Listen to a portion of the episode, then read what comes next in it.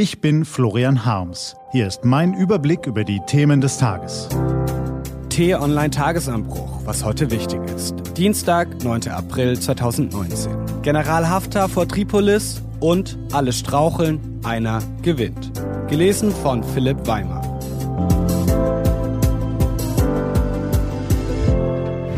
Was war? General Haftar steht mit seinen Truppen vor Tripolis. Der Preis für die Untertreibung des Monats geht an das US-Regionalkommando Afrika. Aufgrund gesteigerter Unruhe habe man ein Kontingent vorübergehend verlegt, um auf die Sicherheitslage am Boden zu reagieren. Gemeint ist, unter Hochdruck wurden US-Soldaten aus einer fremden Hauptstadt evakuiert, die von einer Armee von Milizionären angegriffen und zugleich von einem wilden Sammelsorium anderer Milizen verteidigt wird, während eine weitere Milizionärsarmee herbeieilt, um der ersten Armee in die Flanke zu fallen. Ja, Sie haben es vielleicht erraten, bei so viel chaotischem Schlachtenlärm kann es nur um Libyen gehen. Die Konfliktlinien innerhalb des gescheiterten Staates in Nordafrika mögen verwirrend sein, aber dass sie uns etwas angehen, haben wir inzwischen auf die harte Tour gelernt. Zum einen hängen wir bis zum Hals mit drin.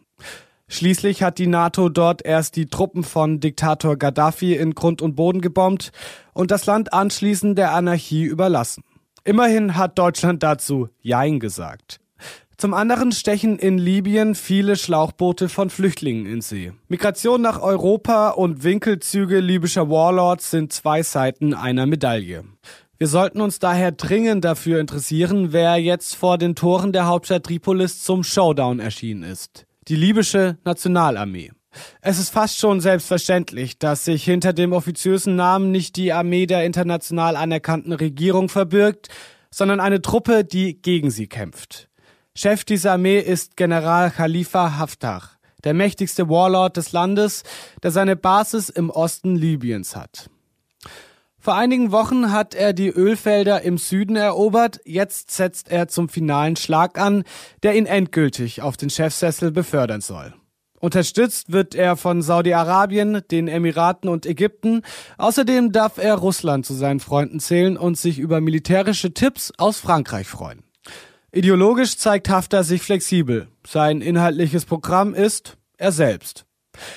Sehen wir hier den Aufstieg eines neuen Gaddafi, der diktatorisch herrscht, aber wenigstens der Gesetzlosigkeit ein Ende bereiten kann? Wahrscheinlich nicht. Die jüngsten Siege der libyschen Nationalarmee wurden mit wenig Waffengewalt errungen. Kriegsmüdigkeit und Geld haben örtliche Milizen auf Haftars Seite gezogen und ihm schnelle Erfolge beschert. Sein Angriff auf Tripolis schweißt jetzt aber seine Gegner zusammen.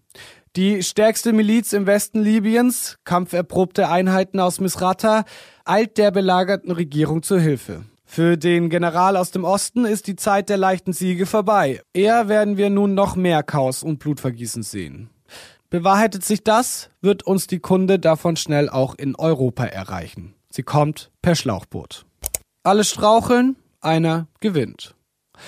Das ambitionierteste Projekt der Bundesregierung erfährt seltsamerweise nur wenig Aufmerksamkeit der Bundesregierung. Wirtschaftsminister Peter Altmaier droht an der Energiewende zu scheitern. Heute Morgen eröffnet er die internationale Energiewende-Konferenz in Berlin. Vielleicht erklärt er dort endlich, wie er das ambitionierteste Projekt der Bundesregierung noch zu retten gedenkt. Peter Altmaier ist nicht der Einzige, der eine unglückliche Figur macht. Andere leisten ihm dabei Gesellschaft. Und fast alle müssen sich heute in den Sitzungen der Bundesfraktionen ihren eigenen Leuten stellen. Unionsfraktionschef Ralf Brinkhaus hat es geschafft, den Zauber des Neuanfangs nach der Abwahl Volker Kauders binnen eines halben Jahres in herbe Enttäuschung bei vielen CDU-CSU-Abgeordneten zu verwandeln. Der neue Boss nehme keine Position ein, heißt es, sei gar unpolitisch. FDP-Fraktionschef Christian Lindner wiederum gelingt es nicht, Kapital aus der Erschlaffung der Kroko zu schlagen, was auch daran liegen könnte, dass er ständig Diskutieren mit Moralisieren verwechselt. SPD-Fraktionschefin Andrea Nahles steht eh ständig unter Friendly Fire. Seit ihrer letzten Gesangseinlage umso mehr. Wenigstens konnte die ZDF Heute Show davon Es ist kein Bier auf Bier da. Grünen-Fraktionschef Anton Hofreiter wiederum steht im Schatten des neuen Politmessias Robert Habeck. Und Katrin Göring-Eckardt ist halt Katrin Göring-Eckardt. Die AfD-Fraktionsvorsitzende Alice Weidel muss sich mit einer Parteispendenaffäre herumschlagen. Ihr Co-Chef Alexander Gauland wird den Ruch des ewig Gestrigen nicht los. Einzig Dietmar Bartsch, Fraktionsvorsitzender der Linken, ist derzeit fein raus. Nach dem angekündigten Rückzug seiner Rivalin Sarah Wagenknecht kommt in der Partei keiner mehr an ihm vorbei. Dafür kommt die Partei kaum mehr irgendwo vor. Der legendäre Schnellläufer Armin Harry sagte einmal, die meisten Kämpfer und Siegertypen kommen aus hungrigen Bevölkerungsschichten, nicht aus den Satten. Sitzen im Bundestag womöglich zu viel Satte? Was steht an?